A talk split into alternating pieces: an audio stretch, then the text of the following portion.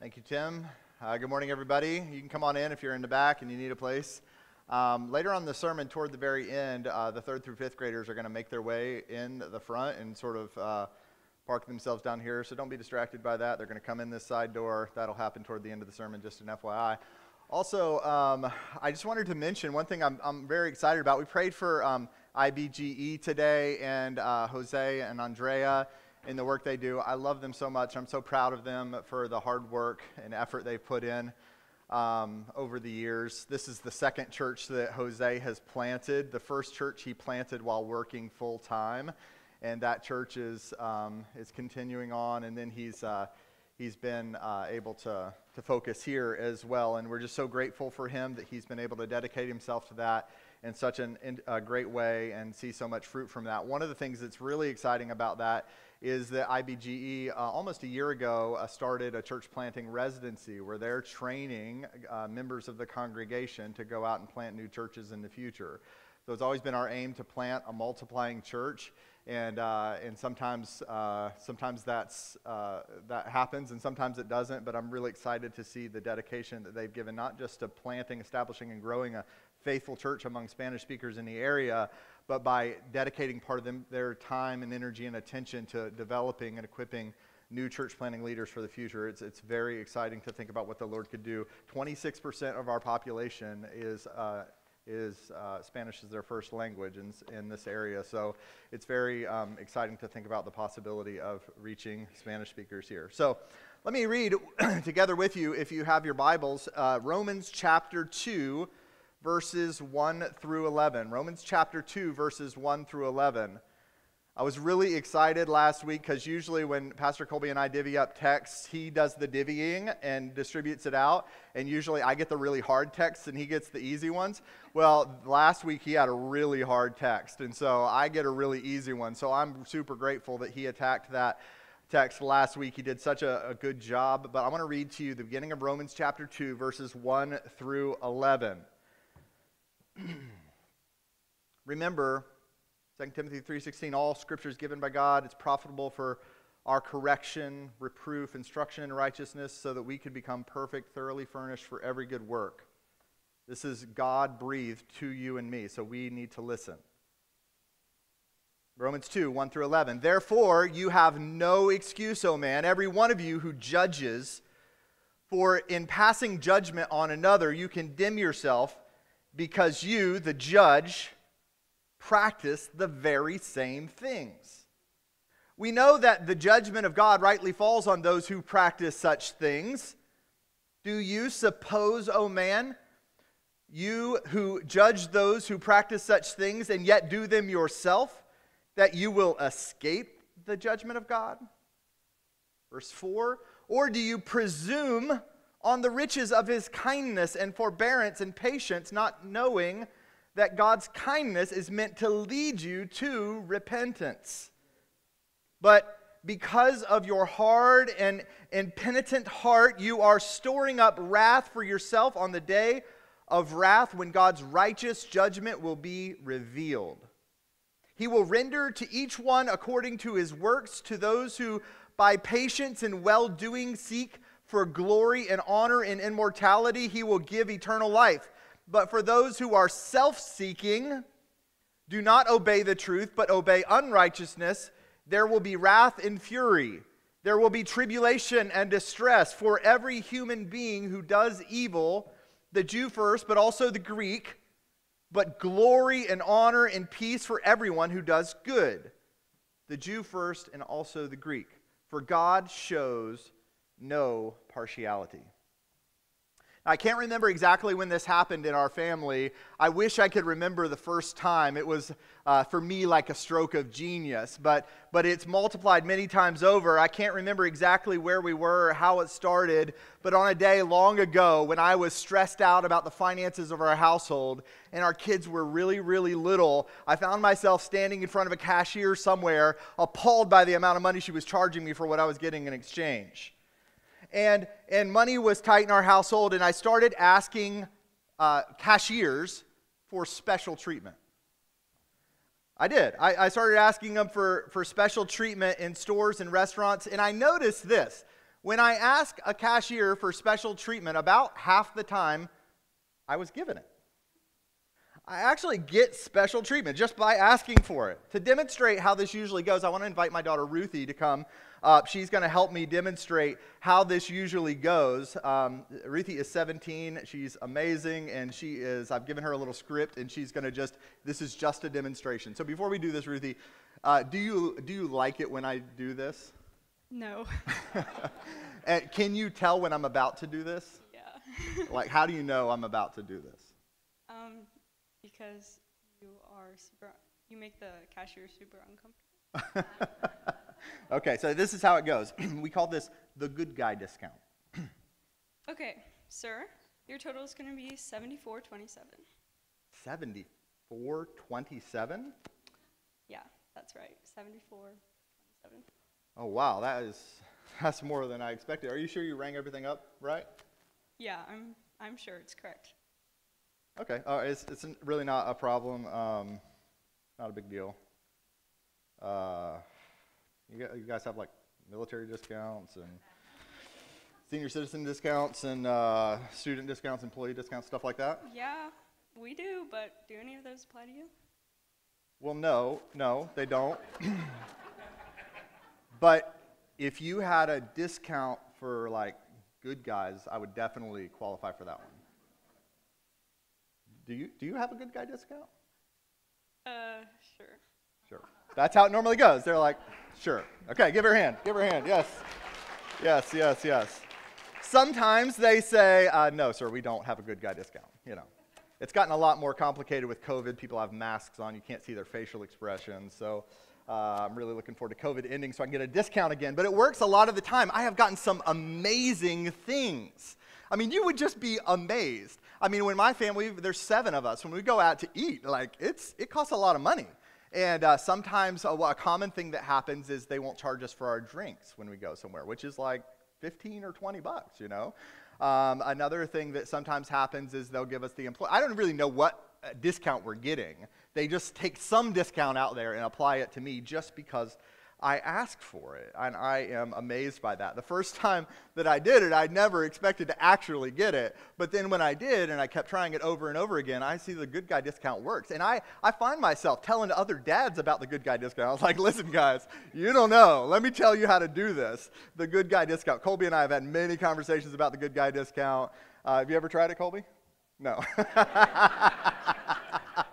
it's a go to move for me, though. Uh, my kids see it coming from a mile away. Some of you are here today and you're thinking, I cannot believe he actually does that. That is so tacky. my wife back there. Uh, some of you are thinking uh, it's tacky, but uh, probably a lot of the wives and children are in that group. But some of you are thinking that is brilliant and you have plans to try that out this afternoon when you're off with your family at lunch. the reason I tell you about the good guy discount is because when I started studying Romans chapter 2 uh, in preparation for today's talk, I realized that the realities and the assumptions that are at play in the good guy discount are also at play in Romans 2. Namely, entitlement, presumption, uh, and, and uh, and perception are at play entitlement, presumption, and perception. These factors are at play in, the, in our spiritual lives, just like they are in the good guy discount exchange. In Romans chapter 2, Paul skillfully exposes the folly of these kinds of assumptions. So today, what I want to do is I want to walk through the verses that I've just read, and I want to highlight for you some spiritual discounts, if you will, that good people can sometimes believe themselves to be entitled to. Some spiritual discounts that good people sometimes believe themselves to be entitled to. Three of them. The first one is what I'll call the coupon exchange. The coupon exchange. Look at how the passage begins. Therefore, this word is a really important indicator in the Bible anytime you see this word, you should, it, should, it should capture your mind, it should perk you up. Um, this word is, is really important. It's an important indicator that you're about to read uh, something, in Romans 2, as you begin Romans 2, that's connected to something that was said previously in Romans chapter 1. So the word therefore always links two thoughts. So anytime, you may have heard this before, but anytime you see a therefore in the Bible, you should stop and ask the question, what's it there for? In the Bible, God's trying to link two ideas in our mind when he says therefore. Also, keep in mind that chapter breaks and verse breaks in the Bible are not inspired. They're not part of what, is, what was breathed out by God and is profitable for our correction and instruction in righteousness. They weren't put there by the writers of the New Testament. They came way later, way later. Chapter divisions showed up in the 13th century.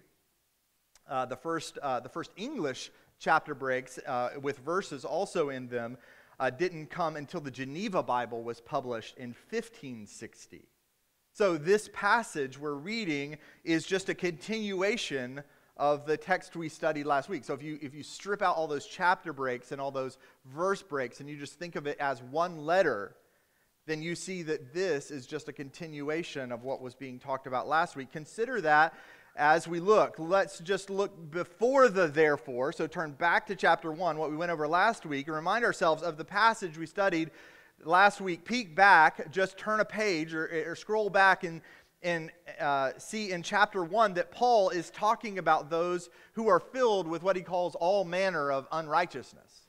Remember this part. It was a pretty memorable sermon. You probably remember this part of it he says, uh, like starting in verse 29, he says, They were filled with all manner of unrighteousness, evil, covetousness, malice. They're full of envy and murder and strife and maliciousness. They are gossips, slanderers, hater of God, insolent, haughty, boastful, inventors of evil. They're creative in how they come up with evil schemes. Disobedient to parents, foolish, faithless, heartless, ruthless. Though they know uh, God's righteous decree that those who practice such things deserve to die, they not only do those things anyway, but they give hearty approval to those who practice them. That's how the passage ended last week, talking about these evil people. But then the therefore links that to what we're going to read now. Look in the beginning of chapter 2. Therefore, you have no excuse, O man, every one of you who judges so what we see is evil people, and we generally don't see ourselves in that camp. We see ourselves on the other side of that, therefore. We're looking over at that camp and we're judging them, aren't we? Mm. So we're judging the people who are evil, those who do all the bad things, from our perch in righteousness. For passing judgment on one another, you condemn yourselves, is what Paul says. So now he's talking to us, the religious, on the other side of the therefore. And he says, We pass judgment on ourselves. We condemn ourselves because we judge them. That, and we actually practice the exact same things that they practice. We know that the judgment of God rightly falls on those who practice such things. So we know that the evil people, God's judgment falls on them. That's what he says at the end of verse 2. Do you, then he asks us a question Do you suppose, O man, you who judge those who practice such things and yet do them yourself, that you will escape the judgment of God? Do you see what he's doing? He's saying, These people are under the judgment of God because of their evil deeds, and you are under the judgment of God because you judge them for their evil deeds and think yourselves to be better than them when actually you do the same as them. That's an indictment. Why would God say that those who judge evil in the world practice the same things as those who do evil in the world? It doesn't seem right. It doesn't set exactly right with me. Well, it's because it's absolutely true, is why. The gospel of grace that you and I are here today to celebrate is not a gospel of works, of any manner of self righteousness. What we're here to celebrate is that we are completely wicked, yet Jesus has saved us in spite of our wickedness. Our gathering here today is not about our religious affections, our good deeds, our adherence to any laws, moral or, or otherwise. We are here today because we, before God, we are completely dead. Ephesians chapter 2, we are dead in our trespasses and sins. We are lifeless. The word uh, uh, dead in our trespasses and sins is, is the word we get the word decaying from. We are rotting away in our deadness before God. We are lifeless. We are useless, spiritually speaking, when God found us. In fact, the very next chapter, Paul will clarify, and he will say it directly. This is chapter 3. Pastor Colby will get to this. He'll say it directly No one is righteous, not even one. We think, okay, we're a little righteous. We're kind of got a little righteousness. And Paul says, no, no one's righteous. Romans 3:10, not even one. All of our righteous deeds are like a polluted garment, Isaiah says. We fade like a leaf. Our iniquities, like the wind, they take us away. For whoever keeps the whole law, James says, but fails at one point, has become guilty of the whole law. You may not like that, but that is God's truth. It's His law. So, the first discount good people seek after from God is a coupon exchange. I've got this coupon from Aldi. Surely they'll accept it at Wegmans. Those of us who are proud of our piety, who are satisfied with our sanctification, who are impressed with our independence, who are mesmerized by our morality, we seek to offer God religion and self righteousness in exchange for the repentance he requires. Or, he says, verse 4, look, or do you presume? Oh, that is a powerful word, isn't it? Or do you presume on the riches and kindness and forbearance, not knowing that God's kindness is meant to lead you to repentance? He says, what we do when we, when we when we assume that God will accept the coupon of our morality in exchange for righteousness of his own son, what we do is we presume upon the riches of his grace and kindness and forbearance and patience. But look at verse 5. But because of your hand and your impenitent heart, you are storing up wrath for yourself on the day of wrath when God's righteous judgment will be revealed. He says, What's happening is you're presuming on God, you're presuming that He's going to be patient and kind and gentle with you, even though you are, uh, you are a sinner that deserves to be judged for your sin. You're presuming, and what's going to actually happen is you're storing up for yourself wrath that will be delivered to you on the day of judgment. You will be shocked as the Gospels tell us, that many will stand before him on that day and say, Lord, Lord, did I not? And he'll say, Depart from me, I never knew you. Like we are left without excuse. God's word tells us that there are many who will stand before him on that day and depend on their morality to make them right with God, even though we've been heard and been preached and read in the gospel over and over again and observed in our own lives our inability to be moral people we still will depend on our righteousness, presuming upon the grace of God. You see, the mistake we make and the lie we believe is that Jesus gives a rip about our religion. That God, the only being in the universe that is truly good, the inventor of good, in fact, the definer of good, would accept your dirty, self interested good deed coupon in exchange for his perfect life and death on the cross. Isn't it's just foolish. I mean, when, when we say it like that, doesn't it feel foolish? But it's an indicator that we think far too much of ourselves and far too little of God. So, the first discount that we, we presume upon God, that we expect God will honor for us, is the discount of an exchanged coupon. Now, the second discount that we presume upon God is the coupon uh, I'm going to call, or the discount I'm going to call the poser discount. The poser discount. Now, I know this may be really hard for you to imagine as, uh, as you look up here today, but there was a 12 year old version of Clint Clifton that considered himself a skater. I had a legitimately cool rat tail that went to the middle of my back and curled all the way down. There are pictures somewhere. I had baggy pants, I had a pair of vans, and I had a Vision Psycho stick. Now, a lot of you don't know what that is, but some of you do. The other ones, you can Google it. I was, uh, though, what other skaters called a poser. It's not nice. You're right. Thank you. That's not nice. I walked around with my board. I wore the clothes, but I was a stand-in. I was a, I was a lookalike. I was a wannabe. If you saw me on the poster, you'd say that guy's a skater. If you saw me on the ramp, you'd say that guy is not a skater. Look at verse 6. He'll render to each one according to how he looks.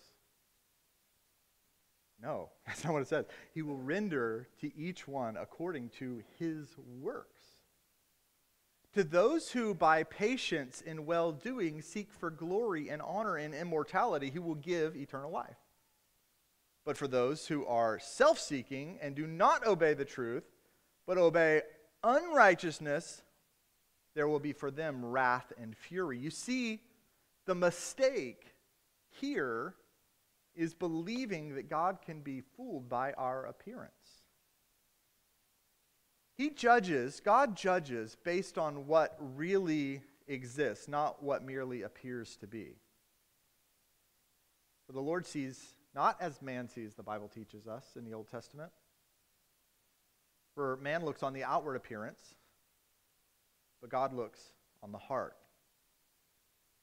He will deal with what every person really did. He will not deal with what every person intended to do, or hoped to do, or wanted to do. We are foolish. We're, we are fools if we believe that we will stand before a righteous judge one day and he will accept our plea of, it's the thought that counts,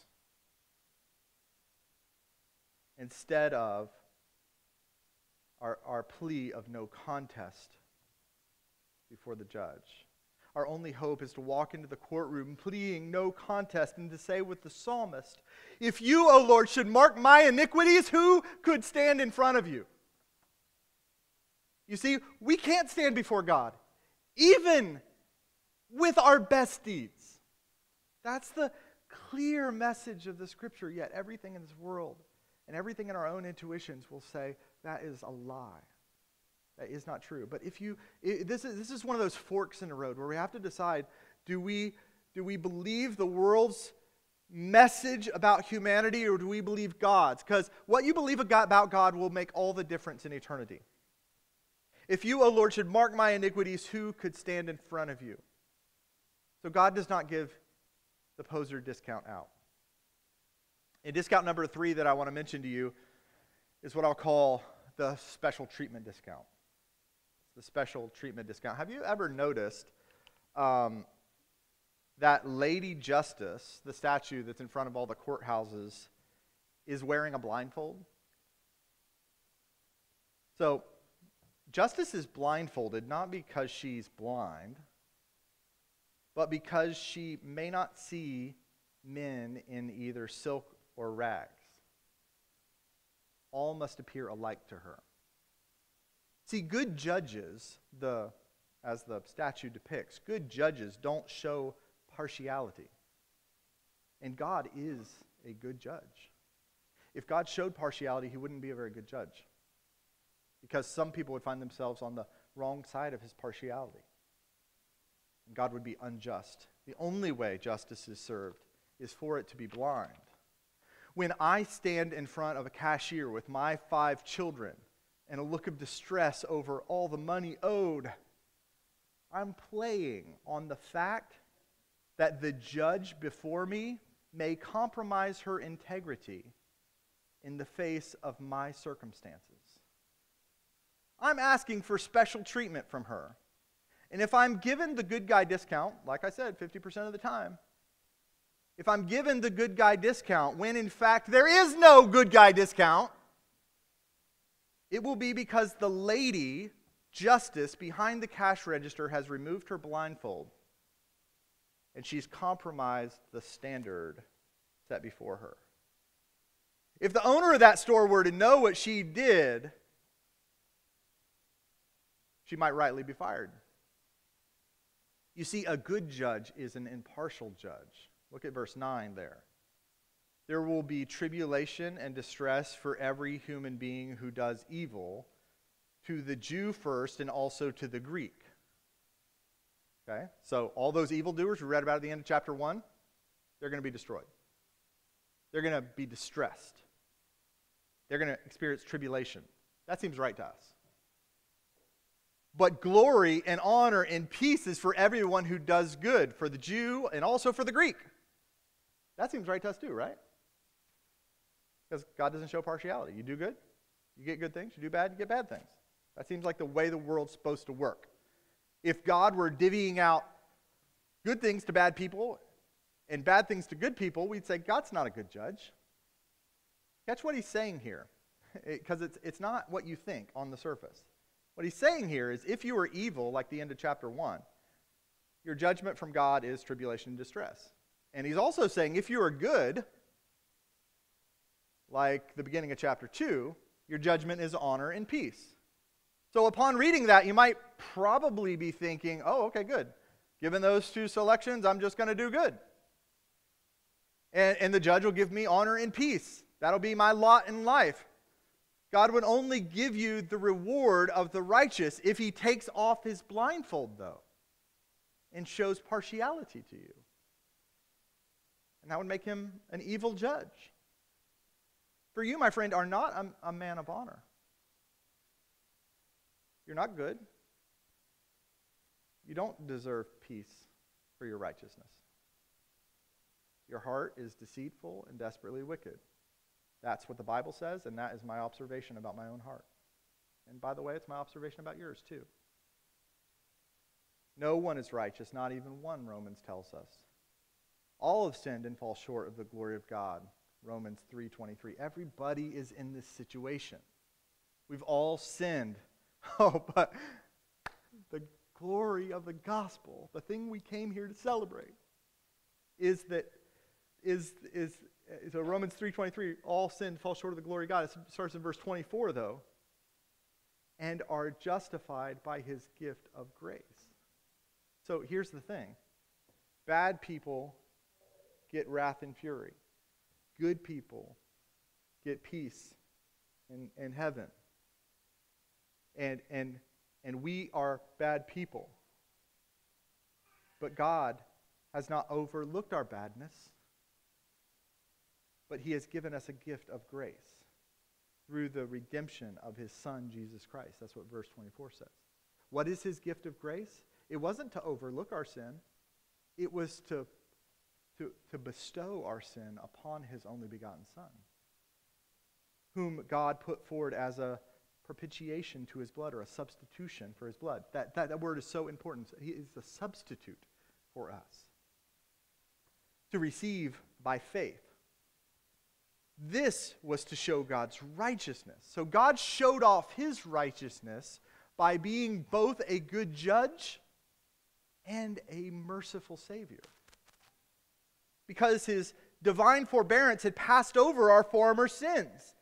It was to show his righteousness at this present time so that he might be, listen to this, both just and the justifier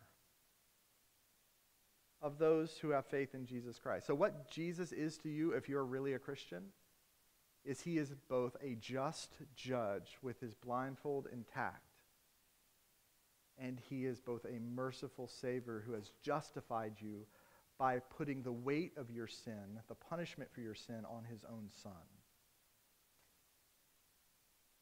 Wow. Like the gospel that Jesus has given to us is so much better in just a, a few minutes, we're going to take part in the Lord's Supper. And in the Lord's Supper, and we do it this together, we're, we're going to taste a small piece of bread and a little sip of juice to remind ourselves that God is both righteous judge who shows no partiality and gracious judge that took his own judgment against our sins upon his beloved Son. You might be here today and your, your pockets are like stuffed full of discounts and coupons that you hope God will accept. Like maybe you're like one of those people, you've seen them with the binders of all the coupons. And you are just banking one of those is going to cash you in. I'm here to tell you that today, according to God and His Word, you are an evildoer, and your only hope for right standing before Him is the substitutionary death of His Son in your place for your sins on the cross. If that is the, the gospel applied to your life, that is the truth that you accept and believe, this meal that we will share in is for you. And if you are not, there is nothing more important in this life than for you to reconcile with God. He is offering to you, He is extending to you an offer of forgiveness for your blatant disobedience to His law. Jesus, we love you with all of our heart, and what we want today is to be right before you. If, if the scripture's true, then this life is a sliver, just a tiny fraction, unmeasurable, it's so small, imperceivable, so small, of our eternity. And God, we pray that in this time you would give us faith. There are people here today that are trusting in all kinds of insufficient things to get themselves to you, to get themselves to peace, to tranquility, to rightness. God, would you unveil to us, would you uncover to us the wickedness that we have before you? Would you show us, because it doesn't seem right to us that our righteousness is like filthy rags before you, would you show us that? Would you help us to have a taste of how, of how disgusting our sins are to you so that we could cherish, believe, and accept your gift of substitute and forgiveness with joy? Oh God, could our acts of morality and love and ethics and service, could they be fueled by gratitude for your gospel, not fueled by a desire to achieve your acceptance. Oh God, please, in your mercy, give us the gift of faith in your Son. Help us to trust in you with all of our heart. Show us how wicked our sins are before you, we ask. In the name of Jesus, we pray. Amen.